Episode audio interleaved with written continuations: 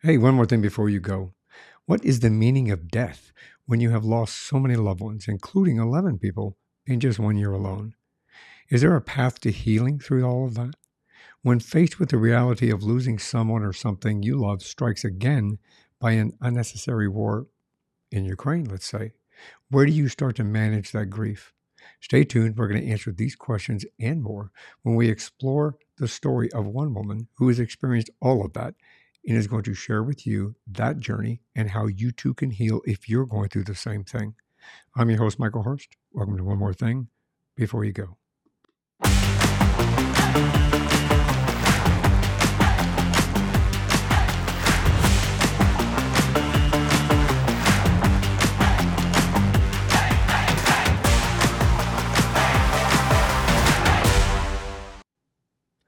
My guest in this episode is Victoria Rader. She's a PhD, possibility coach, transformational speaker, and founder of You Too Shine. She empowers she entrepreneurs and coaches and people that seek personal development to grow in all areas of their life through proven formulas of success so that they can have more peace, purpose, and prosperity. Welcome to the show, Victoria. Thank you so much, Michael. It's already wonderful to be here.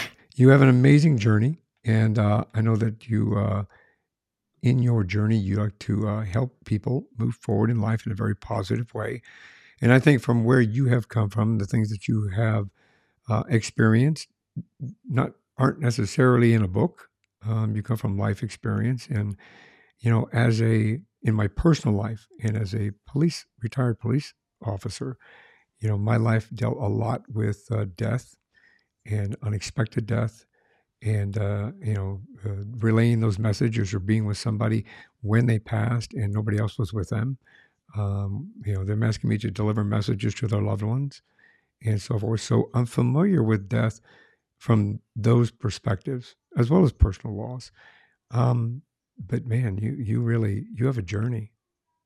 You have a journey with this You know, very much so. Even as you um, refer to that, you know, what comes to mind is this common conscious phrase that people actually will say, I'm dying to do it, or I would die to get it. You know, just all of a sudden, as you're saying it, that phrase comes to mind, and I'm thinking the whole purpose of death and the process of dying is so that we give ourselves permission to say, I am living to do it.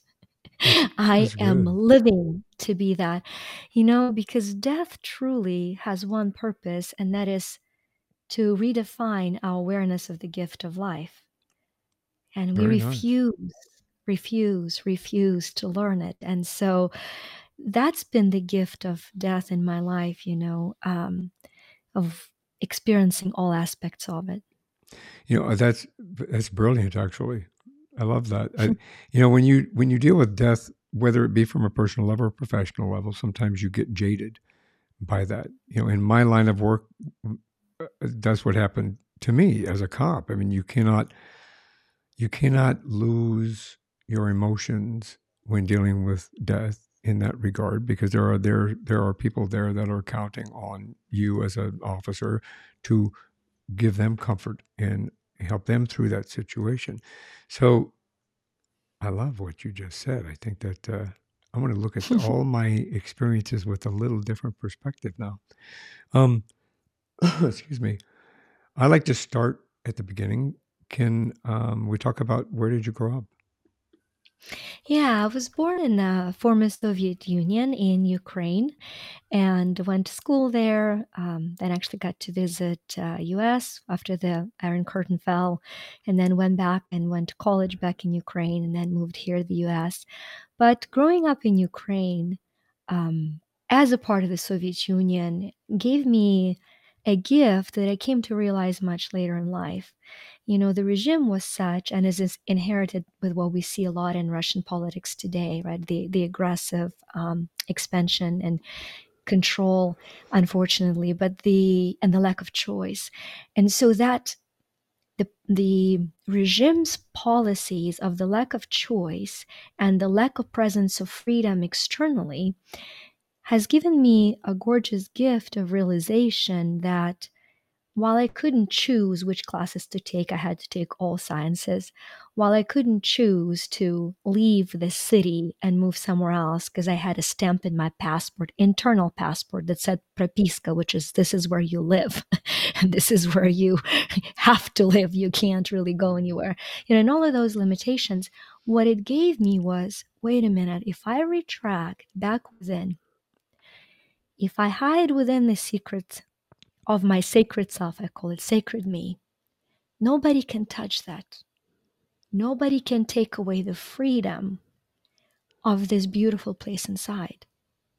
And and it truly was a gift because when when I found a way to be empowered and protected through going deep within and reconnecting with the source of life there.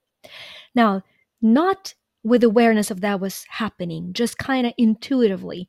Many years have passed when I could look back and say, ah, that is what's happening. It is that very gift that I get to start the journey with anybody who comes into our businesses family, you know, any you to shine family. Because once you reclaim the inner freedom through connecting to the energy that creates everything, the energy of love. I call love for me is life originating, vibrant emotion, energy in motion. So if it doesn't add to love, life, it isn't love. It's that easy. Love is very easy. Is it adding to life? If it's adding to life, it's love. if it's not, it's mimicking itself as love. So once you connect to that awareness of the presence of love within, you receive peace. Because peace is awareness of that love. And it's the first step with anything. There's no external solution. The Soviet Union taught me that. There are no external solutions. I had to withdraw to find that inner presence and inner peace. Then a miracle happens. The deeper you connect it to peace, the more you realize it's not your job to go shift the universes. It's your job to impact that peace through service and through love to the people near to you. That becomes your very simple, very do- doable, practical daily purpose from peace to purpose. And as you live that purpose without being lost that you don't have a higher meaning in life, as you love that purpose, the higher purpose finds you. It gently places you on your path. And as you continue walking that path, prosperity follows. It is that beautiful, intentional, and simple. Most of us say, I want to have more money, how to get more prosperous. That creates inner anxiety. That diminishes our ability to see the path of the purpose. And even if we get the money, right? 78 or 75% of people who win a million dollars three years later get back to the same situation they've started or worse. So even if we get the prosperity financial prosperity out of alignment, it is not permanent. And so that is the gift of growing up back home that I believe I have received without necessarily realizing it until now. It's very profound, actually. And I, I, love what you said about purpose. And I can validate a little bit what you're saying with purpose because I thought my purpose in life, which it was for a time being, was being a police officer and doing my job. And when that cut short, then I was angry. I was depressed. I was mad that those around me that I trained are now going up up the ladder, and uh, I was angry for a long time. And I shut myself off. And when I, my daughter had opened my eyes and realized that there was more, and that the people that around me loved me, and that I needed to reinvent my purpose in life, and that purpose was ignited by the love of my family that brought me out of the anger and the depression and put me in a new direction. So that works. Um, profound, profound. Um, what was your family like, may I ask? Absolutely. I want to talk about family, but I've learned to listen to my intuition, uh, Michael, and go and go. I'm guided. And if you allow me, I just want to pour into the gorgeous purpose of yours because the expression of your purpose have shifted, but I see you, even though we're new friends, and I see your purpose as creating safe and sacred places. I see you as doing that for animals as a kid. I see you as allowing for profound healing to walk your daughter down the aisle after your incident because you were going to be a great dad and create a safe space for your girl. I see Mm. you on every thing, single thing you've done as a police officer. It wasn't about getting the bad guys, it was about creating safety for those that were hurt. And I see you today, I feel you today on this podcast. You're creating a safe space, not only for me as your host, but for that soul that is hearing this. And what is coming through for both of us is that no, the purpose is the same. The expressions of that purpose are infinite. And it's so important for me to have said that um, and to have shared it with you because I think it's a gorgeous validation and realization. Thank you. That means a lot. That touched me. That that touches my soul. I almost I almost brought a tear. we well, now my family. now redirect back to family. Um, I'm very grateful for my family. Uh, my dad and my mom are my heroes. You know, I'm often asked, who's the hero in your life? And it's my time to choke up. We'll take turns crying, Michael. this We- this we- topic of this podcast, who secret. cries first and loudest? You know? um, my mom and dad uh, are amazing people. Um, my dad was a journalist. Just give it two moments, two moments of my life to understand who I am because of who they were. My dad was a journalist and he worked for uh, one of the newspapers as covering the sports. It's kind of nice because you don't have to lie as much in the Soviet Union Very true. you know, the score is the score. But because of his organizational skills, he became the editor in chief uh, for one of the regional newspapers. And he was sent to Chernobyl in 1986 after the nuclear disaster. Chernobyl was a nuclear plant that one of the uh, sectors uh, exploded, and there was a leakage of radiation, actually, second in its mass um, up to date after the Hiroshima incident. And so my dad was asked to go to Chernobyl three days after the explosion and report that all was well. So he went to Chernobyl, he came back, and for days he was throwing up with minor minor uh, nuclear poisoning, radiation poisoning. He's with us, he's well now, and this is obviously um, 30 years back, 30 almost 30 years back. But he refused to say everything is well. He refused to write that report and say everything is well. And we went from a family with a very recognizable social status to a very different lifestyle. And what I've learned was the importance of uh, integrity. And what I got to observe was miracles of integrity that followed. This, this happened 1986 in April. By the end, you know, within a couple years when the Iron Curtain fell, my dad was invited to be one of the first journalists to go to the US for the exchange of free press because he took a stand. Then he came back to Ukraine and he was one of the first people to start an independent newspaper, privately owned. Up till then, everything was owned by the government. And so when the Soviet Union fell apart, he was one of the first people to own a newspaper. There were a ton of trials and tribulations and all of that, but that's just, that's my dad, right? That's my dad. And my mom, for me, is a woman who, when I was two and a half and three, both parents were working. I spent summers in the village without indoor plumbing, by the way, with well water, no indoor plumbing at my grandma and grandpa's house near Wow. Lviv in the little uh, village there. I had severe allergies. We knew nothing about causes of allergies at that time, but somebody told her that carrot juice would help me. And so she would get on the bus for the weekends, drive, ride for four hours with a bunch of carrot bags and there were no juice makers at that time in Ukraine. And so she would grate those carrots by hand. And then she would squeeze the carrot juice for me. And she would have me drink that carrot juice. So my early memories of my mom is with yellow hands. I mean, it's interesting that I'm wearing an orange blouse. That's a color of love for me. The color of love for me is not necessarily red, you know, it's just, it's that carrot juice. And so those were the two parents that I had. And they're the reason why I could overcome any and all trials that were thrown at me because I saw integrity and I experienced love. That's amazing. Um, what a what an amazing story. I mean, re- realistically, obviously, as you know, as a as my a police officer, as a human being, and as a police officer, integrity to me is very very important. And you picking that particular story, you know, really touched me because um, he stood up on his own integrity.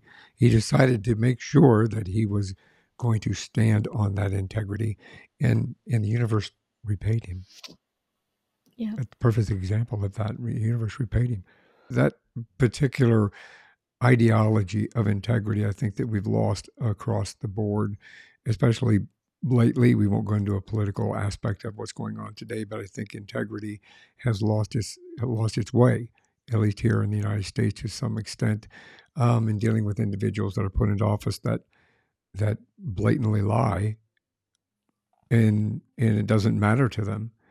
When I hear somebody validate that integrity allowed them to move forward in a way that they were rewarded with the fact that they possessed that and displayed that integrity. Um, that makes me feel good. I think that uh, gives me hope. Gives me mm. hope. Do you have any you brothers? Know, another, I'm sorry. Oh, I do. You know, I was going to say that another way to look at integrity for me is that um, being a person in integrity is not only you know acting from a place of your convictions and beliefs but in a wholesome way it is allowing for the part of you that is sacred the energy that is eternal within you to flow uninhibited through the matter that you are you know all mm-hmm. of our products have this little m big e and i'm just passionate about the concept when i say i'm me there is a mortal part of me yes there is we talked about death and yet there is the eternal part of me there is a matter and there is energy. There is material and there is essential, and there's manifesting and there's expansive. So we the duality of our presence here is resolved only through integrity. And what is the mm-hmm. recipe for that integrity? Is the choice to surrender to love so that our mortal surrenders to eternal, matter to energy, material to essential, and manifesting to expensive it's a true concept. If, if someone listens and allows for it to resonate through them that is to me what integrity is. Alignment with the power that is within you surrendering to it through love and living from that place.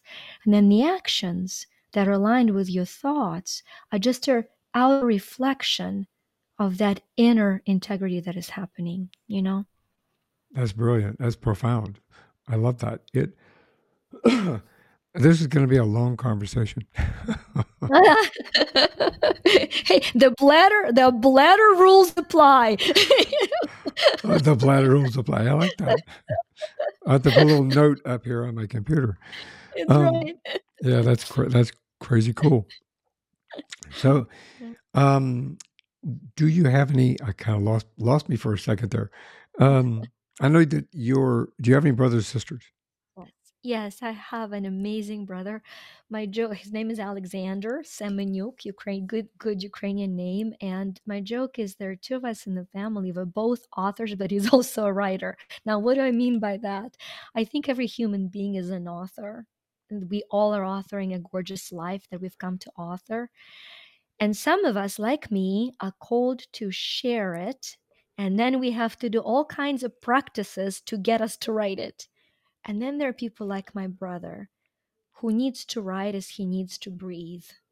Well, that's and like my dad. It's just, oh, it's you know, it, both of our parents are journalists, so he's inherited that ability to just he expresses himself better i think in writing than in any mm. other medium um, and he's on medium for that matter but anyway so that's my brother he is incredibly talented uh, incredibly unique individual and i am very very grateful for him in my life uh, are, is your family here? Or are they still back in Ukraine? My mom and dad and my brother are all three here, and the rest of my extended family are are spread all over the world, really, but a lot of them are still in Ukraine. Ukraine. Um, I, I relate to what your brother goes through. My father was a journalist, and I grew up in a newsroom, basically. Um, literally, he would bring me five, six, seven years old, eight years old, nine years old, I'd go to work with him, and um, I'd be in the middle of the newsroom, and there's like 20 desks, 30 desks out there, and all, all these people typing their own stories, and I'd watch my dad, you know, hack out a story, and yeah, loved it. It was great, you know, growing up in that environment, watching that take place, and seeing the creativity. I think is where my creativity comes from. Is my father. Um, I wish I could buckle down and write like my father, but I'm working on that. yeah, on me like my brother, right? I mean, it's it's one of those things. You go, yeah, that'd make a great book, and then I go, but then I have to write it. uh, yeah, that's life, isn't it? Life. Um, mm-hmm. You went to. Yeah, I know. You, earlier you had mentioned that you uh, went to university. Uh, you have a PhD in metaphysics, correct? Yes, correct. But in Ukraine, I went to Mohyla Academy. Um, it was uh, an incredible uh, institution, truly, you know, because it's one of the oldest European um, academies that was shut down. Uh, at a time I went there, we celebrated 750th anniversary, but it shut down for the time of the Soviet regime, you know, when um, the Soviet Union was formed. Mm it was shut down because it was based on religious and spiritual principles and there was no god allowed such as a presence you know? So uh, it reopened and i was in the second year of it reopening and the unique offering that it had was even though obviously most schools in ukraine were in ukrainian and or russian for eastern ukraine the Academy's main language for most classes was in English because we had professors from all over the world that were coming to help the newly independent Ukraine to restore its great history of education. And so I got so many incredible professors coming from different best schools in the world. You know, my macroeconomics professor was from Stanford, my literature professor was from Harvard. And even though they were all coming just for one semester to pour it in, my greatest benefit of education was my law professor, who's now my husband of 27 years. you know, so so I did real well. So you, be, yeah, you you got you really you really benefited from going to school. really benefited from the academy. you know, that's a story and a podcast in and of itself, really. But um, and then I went and and I, when I got to US to the US, I went to George Mason, and then many years later, knowing that practical success was important when you come out of survival and into stability, but that there is greater meaning to life and significance to life, and how to help people shift their subconscious mind that controls that. That's what got me into getting, um, you know, a PhD, an online program through Sedona and Phoenix, and then California, the Tri University of Metaphysical Studies to understand the philosophy of being of reality and how to start shift you know the reality through intention. That got me into understanding the how the energy works and i explored so many different energy modalities. So when i founded our you to shine company i brought all of the practices from just you know my upbringing yes from years of being in real estate um, and becoming very successful regardless of recession and homeschooling my kids you know bringing all of these things into a formula of saying because we're a little m and big e we've got to address both. And so how do i do that? And that's where metaphysics came. Here's a spiritual energetic way for practical steps and application so this is how you shift your subconscious this is this conscious steps that you take and um, I'm very passionate about it. It brings me amazing, amazing joy to be walking that path. Yeah, when you talk about it, your face lights up. For those that are listening to this podcast, you can see your face light up with it. You have a passion for it and a purpose for it, and I think that you bring that forward in a very positive way. I've listened to you on other podcasts and you know other um, in, other uh, interviews with you, and each one of them you bring that energy, and I I appreciate that. Um, you, especially the metaphysical aspect of it, I think that um, it takes us it, as human beings. Sometimes we have to stop and think that we're all connected, and we're all connected through that energy and through that source in that you know nature and not just us as human beings mother nature and us the universe and us. We are all connected at some point and intersect at some point. So can can we fast forward a little bit to 2013 i know that some notes that you had sent me you um, we're all used to losing people. You know, we we lose a father grandfather mother grandmother grandfather, you know, aunt, uncle, child. Unfortunately, sometimes, uh, sometimes instantaneously. Sometimes it's a, a the long goodbye, uh, cancer, Lewy body, and things like that. Uh, 2013 for you was a very long year. Can we talk a little bit about that and and how you? I'm assuming from from what you learned and were able to integrate, did that help you through all those? Absolutely, and um, you know, uh, this is the year when every every month, you know, starting from the end of um, January, I got news about losing a family member or a dear client or closest friend. And even though we won't take up the time of the podcast going through every step, I do want to mention rather briefly um, the three incidents because I believe they were they were bridges, right? They were bridges into awareness and understanding of, of, of death as such. And the first one was just the shock. I think it's important. A lot of us talk about death and or life, but either death or life starts with a shock. It's very important to understand that that you know a lot of different therapies um, out there start with releasing, you know, either depression or anxiety or anger, which all are secondary emotion. To me, the first emotion is shock, followed by numbness, followed by redirecting into one of those others.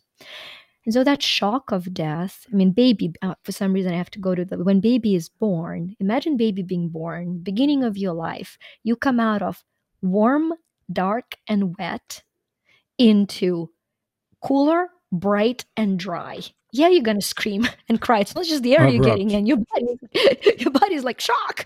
I'm in shock. Welcome to the world, you know. And so, but the shock came when my when the phone call came for us in 2013 at the beginning of the year when my mom got a call that her sister relatively young vibrant healthy woman died of a sudden heart attack in moldova. And so and and literally that was the feeling that we felt flying there the feeling that was very very present through the, the funeral and you know and then my mom went into deeper grieving and i kind of remained in this shock because i couldn't quite process it because the busyness of life was just keeping me busy.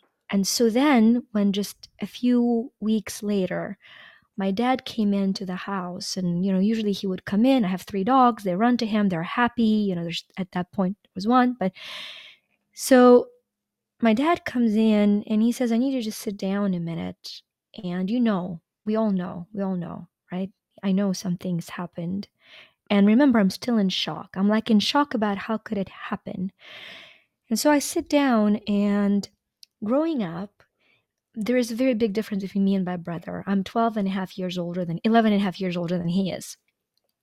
But my cousin, also Alex Alexander, was only two years younger. And for the first seven years of my life, we both lived at my grandma's house, my dad's mom. Then for the summers, I would go to my mom's mom, as I've mentioned, but we were growing up as brother and sister. So when I was going to the US, you know, immigrating to the US, it was hard for him. And so my dad asking me to kind of sit down, and he said, You know, grandma just called and Alex drowned. So it's my cousin, who was like a brother to me, I find out that he drowned. The body was already exhausted from the shock that it's been experiencing. And so the waves of emotion were very powerful for me, you know, the grief and I didn't go through five classic stages. It just, it just, I was overwhelmed. And I did the one thing I knew how. I said, okay, I, I need to process because at that point, I'm wrapping up my real estate. I'm opening my You to Shine company. I'm homeschooling my children. My husband travels a lot. I have life. I have life. And I said, okay, I've got to function while grieving. How do I do that? I go to the one technique of breathing and meditating that I take my clients through. And I sit down for what I now understand was a sacred gift from the universe, you know, God's presence, however you refer to, to the, what I'm going to describe. So I sit down to meditate. Now, a lot of us think of meditation as a way it should be. If you sit down, you close your eyes, and you say, I intend to meditate, whatever then happens, happens. Don't be attached to anything. Thoughts bombarding you, great. Keep breathing, right? So I'm sitting down close my eyes, I go deeper into meditation, and all of a sudden I feel and experience and almost see, not physically, but in my mind's eye, the clarity and the crispness of the water, the side of the water. I'm not yet putting the two together. And then I feel as if I'm leaving the water and I'm going up, up, up, and into the brilliant light. And I'm surrounded by so much love and so much comfort and so much meaning. And I have a very strong feeling. First, the phrase, I am okay. And then life continues, life is. And then realization that what I've experienced was the last moments of my cousin's life, physical life, and the first moment of him re entering into that spiritual life. And I got to tell you, I couldn't. There's a guilty part of us that when it doesn't mourn, it feels uncomfortable. I couldn't make myself mourn him. I just had this phenomenal gift of peace. And I actually experienced guilt about it. I was like, what is wrong with me? Am I a narcissist? I'm not feeling emotion. I feel happy. I feel joyful about a death my brother, my, my cousin experienced. I had to work through that. I had to give myself permission to be healed internally, to trust the process of life to such degree. That gift was given me so early on because of the other deaths that follow. And then I was able to learn how to help those beautiful souls to cross over into the light. That year was a year of incredible education of the barriers between life and death and what my role is in witnessing the meaning of life and release of guilt and release of any limitation of experiencing death through anything other than honoring life that it frames. And then there was another pivotal moment when halfway through the year in August, my best uh, Mohyla Academy friend, Anya, my best, best friend called me and she said, Hey, Vika, I just got diagnosed with stage four throat cancer. Can you help me heal? And I said, Sure, let's see what we can do. Let's do a session. I tune into her energy and I see her being surrounded by this immense light. And yes, you know, the presence of angelic beings, however you constructed it, this is how my brain saw it and perceived it. And I see her walking into that light. So I know, I know that healing for her is not the healing that she thinks is for her.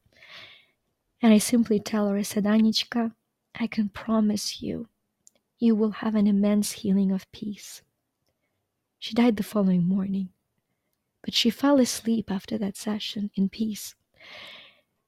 And so, so often in our life, we, instead of allowing for life fully and completely and trusting its process, that our fear of death limits our ability to live. So, most of us don't live to live, we live not to die. And that year, 2013, has helped me redefine what it is that I've come to help me, my family, my clients to truly do with this precious time we have on the earth. And that is permission, purpose, ability to live life without fear of dying, but through immense joy of the experience of life. That story brought um, some interesting feelings towards me. I think that's amazing that you had that experience on both ends of that. It, had you had you in the past had any type of a um, I, I guess it that would be a mediumship or or some psychic intuition in regard to that? It was this the first time it was presented to you? I you know, we all have, without an exception, all of us have um, intuitive abilities, psychic abilities. The damage life has done for us, what I'm shown for you is that you've always known the safest way to go as a cop. Couldn't explain it. Back to the calling. We all have them. We all have them. They're numbed for a lot of us through different, you know, traumas.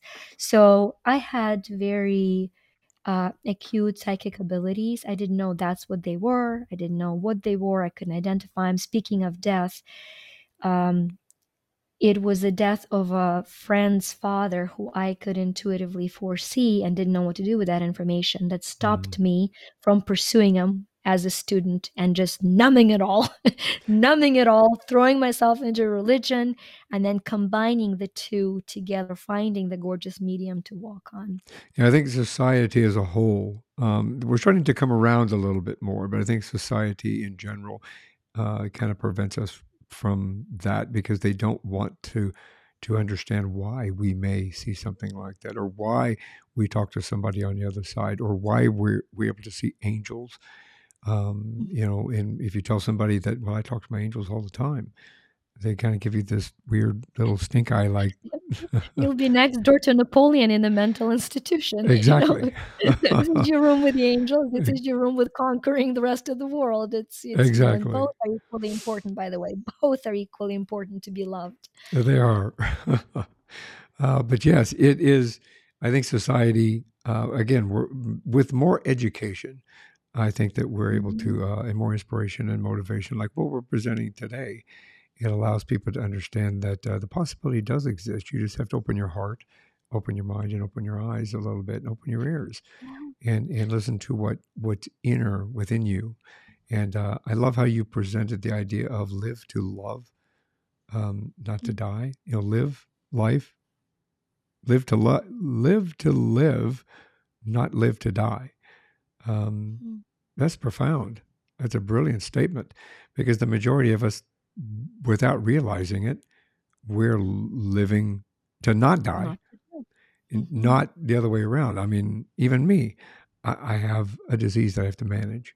So every day I I uh, manage it with, uh, believe it or not, I manage it with diet and with exercise and with meditation. I make an intent, but I'm not making an intent. I, I guess I have to admit when you bringing that statement up, I'm doing that so that I can extend my life. Um, so I, I guess I'm kind of in, unconsciously doing the same thing. But, you know, I feel that I have much more to give to the world. I don't want to leave right now. I feel that I, I need to walk my second daughter down the aisle. I want to spend, I want to travel with my wife. I, you know, I mean, there's so many things I still want to do. And I think sometimes that present, prevents us. But then again, if you look at trying to do all of that, that is living to live. That's living life by walking your daughter down the aisle or Yeah. being there for your son when when they when they marry somebody or uh, make an achievement or graduate college or you know traveling experiencing history or culture or just food food i like food. Who doesn't? um, so yeah i think uh, that well, that's a very profound statement. I think that we all have that innate ability to do that. And i, I agree with you when you brought back the fact that um, in my lifetime i have learned to process death in a different way.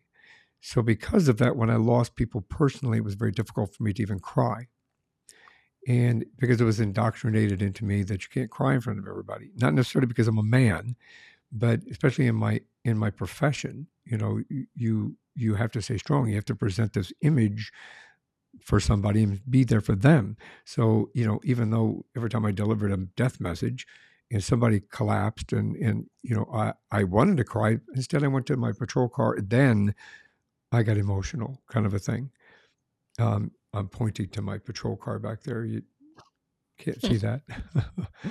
But you, you know what i mean? It it's a situation i think in society we we shouldn't have to give ourselves permission to if we understand it from a different perspective. And I know that you've come you've come way past that and you understand it wholeheartedly. But for those people that are watching this and listening to this, I think that we we should be able to understand and go through the grieving process, um, not necessarily by the book of rules, but how we feel about the situation. Um, do you agree with that? I agree on a very deep, profound level, you know, and um, I know you and I were kind of talking about books, but I want to want to tell you that the way the conver- the way conversation is guided um, years ago you know we've uh, created and we're constantly adding to it a little app it's called empower dash me it's spelled empower dash little m biggie big on that concept we're, we're going to talk about that, that. you know no we're good we're talking but why is it coming into my awareness now because one of the subsets or categories in that app is called my grief Mm. And what I found in my work with my clients is that there are 99 that I could identify aspects of grief. Wow. Aspects, 99 emotions. And so, do I have it here? And so, what the way the app is built, when you take the phone, it's very built intuitively, energetically to tune in. And then when you shake the phone or click on it, it gives you the aspect of grief that is hidden within you to validate it so you can process, then it gives you a visualization for your brain because your brain doesn't know the difference mm. between visualized and real. And I usually tell people an example with a lemon. Imagine you're biting into a lemon, bite deeper and deeper and deeper. How did your throat feel? Okay, that's how your brain doesn't know the difference. It really doesn't. But what it does is it val- it goes through the release, and I'm I'm clicked on my phone to find the one that's aligned for the episode. It'll take us 30 seconds. And then the healing gives you a validation affirmation so you can have it in your sacred space. I created it for me. The reason I'm saying it is everything I've ever written, created, and done, or my team has, has been I want help. I can't find it. I'm going to make it. you know, so the mother of invention. Yeah. Here is what I, this is when I ask the app intuitively, what is something that we at this moment of this episode as majority of the family of listeners needs what comes in is validate i'm bewildered as to why. So i'm showing it for most of us and it doesn't have to be death. Grief is a loss of opportunity. We are grieving as humanity. We are grieving as humanity we'll, if we feel we've lost something or something's been taken away what i'm showing is that for a lot of us the energy is why I'm bewildered as to why. So when I invite you to visualize with me, it'll be 30 seconds. Close your eyes. With your eyes closed, imagine a cloudy sky. Then imagine as if a gentle, steady wind is blowing and clearing the sky from all the clouds. See the clear sky? See the sunlight? Allow for the light to come to your heart and light it within. Imagine that that light spreads through your whole body. Have firm with your hand on your heart. Confusion leaves. I now see a bigger picture. I am trusting. I'm hopeful. I'm me. Now, you didn't have to spend $200 on a therapist. This was a profound, deep healing for the feeling of bewilderment, right? So, mm. 90, 99 aspects that I found, and they're intuitively guided. So that's what popped into, you know, my mind when we talked about the grief and the grieving. We are grieving as humanity, and grief mm. prevents us from manifesting, from creating, from thriving. So, yeah. That that was amazing, actually. Thank you for for doing that. I think that that's a perfect example for an opportunity for us to be able to uh, grasp onto something that we maybe not do not understand, but we can innately feel within ourselves. Because while you were talking about that, and while I was doing it, I could feel it, not just see it. I could feel it, and that's important. I think for us to really uh, grow, take hold of that understanding and to be able to mm-hmm. utilize it. What a brilliant! That's a brilliant app. I'm going to get that. App. I'm gonna have to. Please do, please do. You will love it. I use it every day. It has three minute meditations that create. uh, you know, I, I that, there's one thing in my journey that I have learned. I have learned to slow down. You know, it's the old cliche: take the time to stop and smell the roses. Mm. You know, I have taken. I used to be a triple type A personality. Um, I did. you know, my wife. would- I I could listen. I could watch TV, read a book, and do something else all at the same time. You should drive my wife nuts. Um, I have learned to to really take the time in life to really reflect on the inside of me. Meditation has helped me quite a bit, actually. What you just presented to us gives each and every one of these individuals out here in this in this audience family, this podcast family, the opportunity for them to to um, each and every day be motivated and be inspired, and to um, understand intuitively that that's unique. And I want to know how that works intuitively for that app to be able to give us a message that we can use as a mantra for the day. Mhm. That, that's fantastic.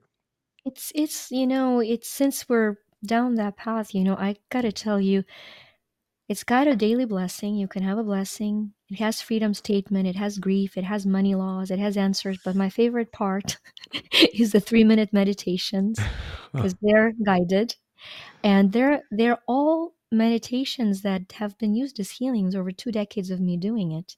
And the one that comes to mind, we're not going to play it because it is three minutes, but is receiving good news. Because what happens is the common consciousness has trained us that no no news is good news. How damaging is that? It's because we're so used to know Yeah. that any news that comes is bad news. And so our brain actually is programmed to listen to tune in and to bring bad news. So that 3 minute meditation rewires your brain to open it to good news. And this is the one we get Mm. so much feedback on because people are like, oh, this is spooky. I just did your meditation and I got a call. And, and I'm like, I don't know, it just works. I don't know all the ins and outs. I'm guided. I'm doing it, just works. the universe the universe it puts it where it's supposed to be um, yeah that's Yeah. brilliant it, it it's the only analogy that um, like when a cop knocks on your door the people on the inside go okay what happened Yeah. that's the first question no, ma- no matter what it could it's always what happened um, so yeah it's uh, yeah that's pretty cool. Because think of it instead of instead of the negative side of good the news what kind of news is coming to me look for the positive side of what news can i expect that's positive for me. That's Yeah. great. That goes right along with that app. I love that app. We're going to get that app as soon as we get off of here. I hope, I hope you love it. If you love it one hundredths of how much I love it, we are doing some we're great doing stuff. well oh it, it, just to touch really quick on here i know that um, we we uh, to emphasize the little m and the the big e.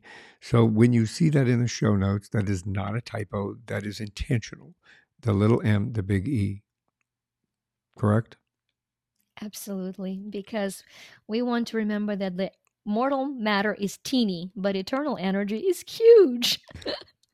This is we have we're going to have to have another conversation down the road just about that in particular, the metaphysical aspect of everything. Yeah. I know that we're here to help people understand death and life and death and how they're Mhm. how they intertwine. Death is is always inevitable. Sometimes it's unfortunately in you know an unexpected death. Um, again, or as I said earlier, sometimes it's a long goodbye, but either one of them um, to help us understand that we have the ability to work through that death and that loss, but it's not the end. I think is a very important factor that the energy, our energy, our soul energy continues on, and that um, our physical body may be gone, but our energy continues to move forward.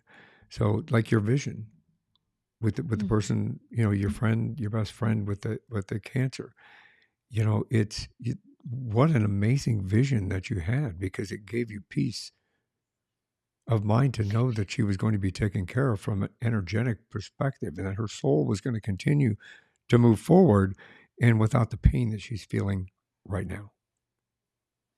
You know, and, what uh, what is offered kind of into into my awareness now for us to explore is one of the many death learning episodes in my life was when um, my dear sister-in-law is also a very close friend of mine. You know, her name's Nanda. I just, I love her. She's from Brazil. And a few years back, her little niece fell into the pool and was drowning. Is drowning's theme, huh?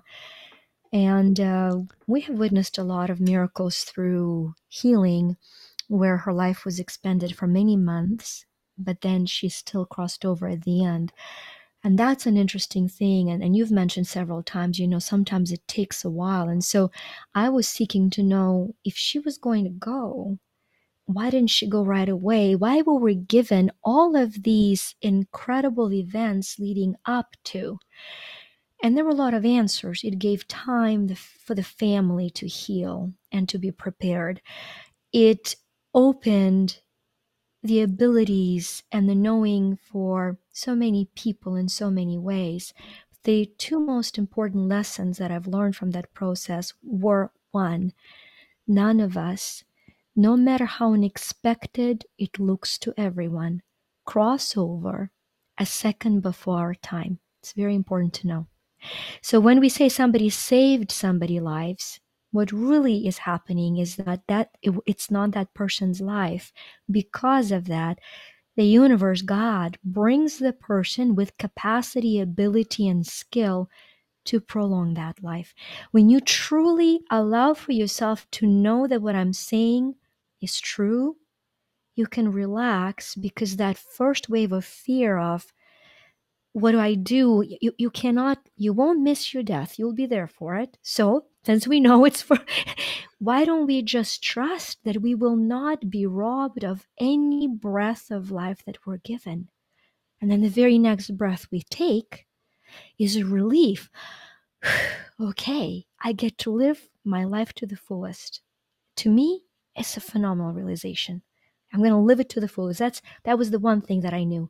I knew that that little soul was not going to depart this planet until the very moment of its perfect divine timing. However, you use the language to describe it, I describe it as divine timing. Divine moment of birth, divine moment of birth into a new realm, which we call death.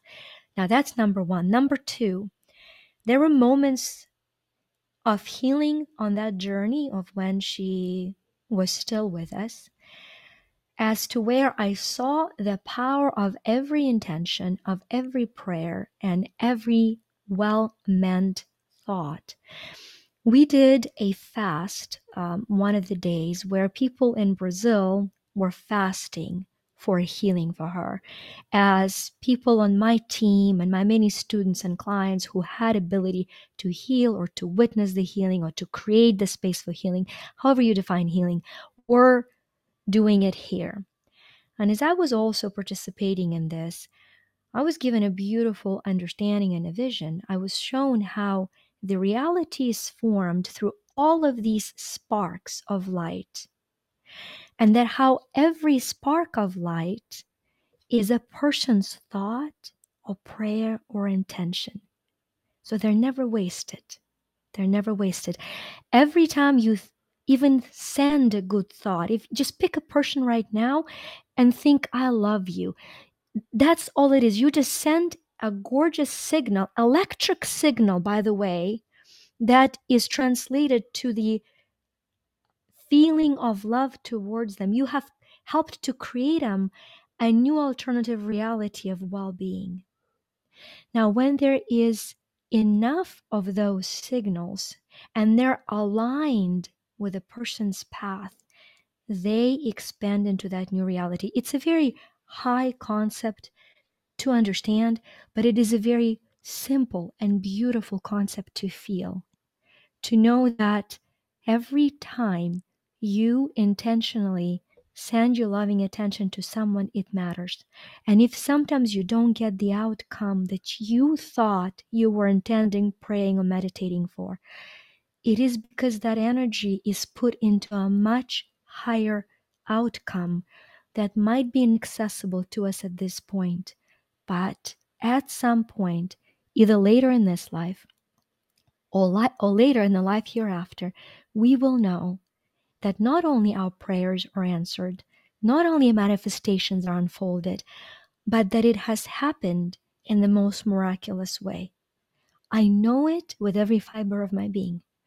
And you know and i want to pour it to someone who maybe is praying right now for something or meditating on something or journaling or manifesting and is wondering why is this not happening?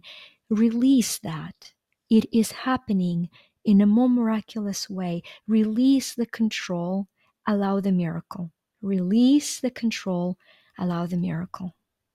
That's brilliant. I mean i think a lot of us um, in listening to you I, I, I think that the, the one thing that sticks out to me is that a lot of times we will pray for something and we'll ask the universe for something and we don't always get what we what we ask for but it comes in a different form the way it was supposed to be you know we mm-hmm. may ask for i, I want to I, I, mean I, i'm not a very materialistic individual so it's difficult for me to say um, i want a new computer i'm praying for a new computer i'm praying for a new computer but then i don't get a new computer i get i get something that I never would have thought would have helped me.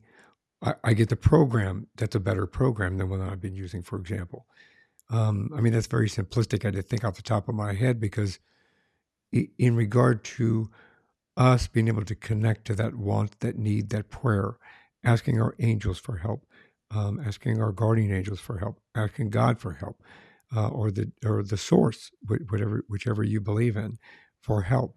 Um, sometimes it doesn't always present itself. And I'm just validating what you're saying, at least um, making sure I mm-hmm. understand it correctly. Where we may not get exactly what we asked for. I want a chocolate covered ice cream. Um, and instead you get a vanilla ice cream. And, and then you find out later that you're, if you'd have taken the chocolate ice cream, you're allergic to chocolate. It would have caused you to choke. And, you know, and you should be grateful that it switched to vanilla. Yeah kind of a thing. I love that. I'm, I'm going to call it vanilla manifesting, Michael. It is perfect because if you know if it's too complex that one needs to sell it, it is no longer profound. So I, it's vanilla manifesting. I love it, and I will refer to you when I quote it as an example. I'm, I'm, I feel really good. I contributed to that. yep. Um, you lost, you lost uh, eleven people in 2013. Mm-hmm. That I mean, that's quite a journey with with loss. Um, obviously, you have created an environment for other individuals to help them through whatever they're going through, whether it be grief or loss or um, to promote and, and, build their life in a more positive way from many different approaches. I think that you you have uh, mm-hmm. you have business people, you've got you've got numerous books that you have out on several different topics in regards to some some of them we've put up on the thing here, but um, your passion now, I know you said you were in real estate and you were homeschooling your kids, but your passion now is your company, right? And and what it mm-hmm. provides for people to help them through managing life, right? Very much so. Very much so. I think to sum it all up, kind of, you know, um, there are only two ways to live this life scared, in this case, scared of death, or sacred, in this case, enjoying the sacredness of life. There are only two ways. Everything else in between is a bridge. They're just only two ways. And so I call them scared me and sacred me. And when you look at the letters, the letters are the same. And uh, the only difference is that the C is shifted. I call it the C of commitment. Mm. So every day, I help people to shift the commitment to live their life in sacred, not in scared. That's it. That's as, as, simple as it gets. And as possibility coach, I say not only it's possible, it's possible for you, right? We all believe it's possible for someone, something, somewhere else, but it's possible for me. And this is how. That's in a nutshell what I'm so passionate about. Well, and realistically, possi- possibility develops and presents hope. And mm we all mm-hmm. should have hope that life can be better, that we can do better, that my tomorrow is better than today. We all have hope for that. So the possibility that that's I mean, I love the way you present that. Possibility exists that tomorrow's going to be a better day. The possibility exists that my life's going to change today. Um, so yeah, I like that very much so. Let's talk about your company a little bit and how somebody can get in touch with you. Uh, I know that you've got a number of books. I have them up there, and uh, you have some services as well that people can get involved in, as we just talked about. So if you can please share that with us, I would greatly appreciate it. Thank you. I think the three things that come to mind. Um, Michael and I were chatting just before, and I said, let's not overwhelm me or the listener with the volume of our pro- products and services. So I am guided to share three things that I think are very timely. Um, you see a book that's called Prosper Me and it's a book that talks about 35 universal laws to make money work for you. It's its job, it's money's job to frame the path for your sacred self. so when people tell me I don't care for money, I'm concerned because I say, How about you love people enough? To care for money so you can help more people, right? Money is just energy. Money is just energy. Let's just, what do you mean you don't care for money? It's energy. Do you care for energy? Start caring for energy because every time you say I don't care for money, money, time, and so resources are not three different things. They're all energy. They're management of energy. So if I care for energy, I'm going to be careful with my time and money wise, full of care, right? It doesn't mean it gets to possess me. It has nothing to do with becoming greedy. So anyway, that's just a whole concept. So for that book, we have an amazing quiz. If you go to Money Quiz, dot me. Yes, I'm very repetitive with me, but it's moneyquiz.me. And what it does, it tells you what your money healing mode is. When you take the quiz, it'll tell you your main driving emotion, main value in life, and it'll tell you which three laws you want to start mastering. And that's just a great map into the book. And then if you love the quiz, you can of course get the book. You can get it on Amazon. I believe it's under $5 on Kindle, but you can get audio, whatever you choose to do with Prosper Me. But I would invite you instead of grabbing the book, take the quiz first. It's free and it invites you into the book in a very different way. So it's moneyquiz.me. Another resource that came to mind um, is related to the Heaven is for Everyone book that's on, on the screen if you're watching. If not, that's that is on the screen. That book was an inspiration of daily affirmations that I did for a year for free affirmations for one of the groups I did. And then I took those and with my incredible team, we put it into Master Dash Me app. I believe that app is $3, one time only. I think that is all it is. And what it does, it takes you through 52 virtues one virtue per week that are tied to your calendar. I think um, the, the, the girl who has developed the app is looking how to make it an alarm so you can wake up to the daily virtue as an affirmation. You know, we'll probably do that when that is ready. But that mm, that app, Master Dash Me, what we're doing right now with my incredible team of coaches, Eastern time in US every Wednesday, right now at 8 p.m., but it might shift they're doing a they're doing programs to clear the blocks to benefit from living that virtue. Example so it makes sense. You pay $11 tonight uh, we're recording it on Wednesday. i don't know where you're listening to it but we're doing belonging. What do i mean by clearing? Our subconscious mind can see belonging in two ways. The scared mind see it, sees it as be longing we're constantly longing for something.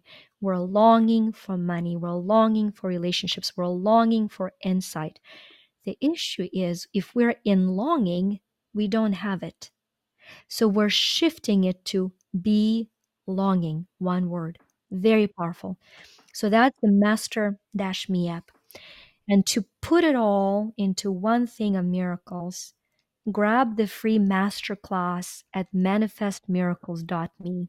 So those are the three things that came moneyquiz.me, master me app, empower me app, and manifestmiracles.me. Whoops, dot me. I put the wrong thing on there. I'm making sure I have those so we have them in the notes. Thank you.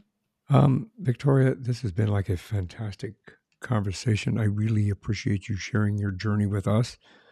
I think that um, what you have been through and then turning that into such a positive that helped people move forward in life in a very positive way is a wonderful contribution to humanity as a whole.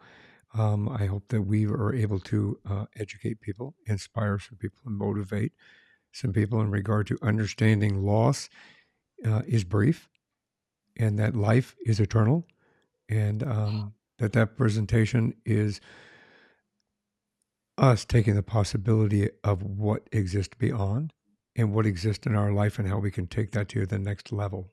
So thank you very much for being here. Thank you for having me and for summarizing it in such profound way. Absolutely. I we have to have another conversation. We have so much more to talk about. Of course, 35 laws. That can be a regular. Absolutely. Victoria, thank you very much. And um, I will talk to you hopefully very soon. Thank you. Thanks for listening to this episode of One More Thing Before You Go. Check out our website at beforeyougopodcast.com. You can find us as well as subscribe to the program and rate us on your favorite podcast listening platform.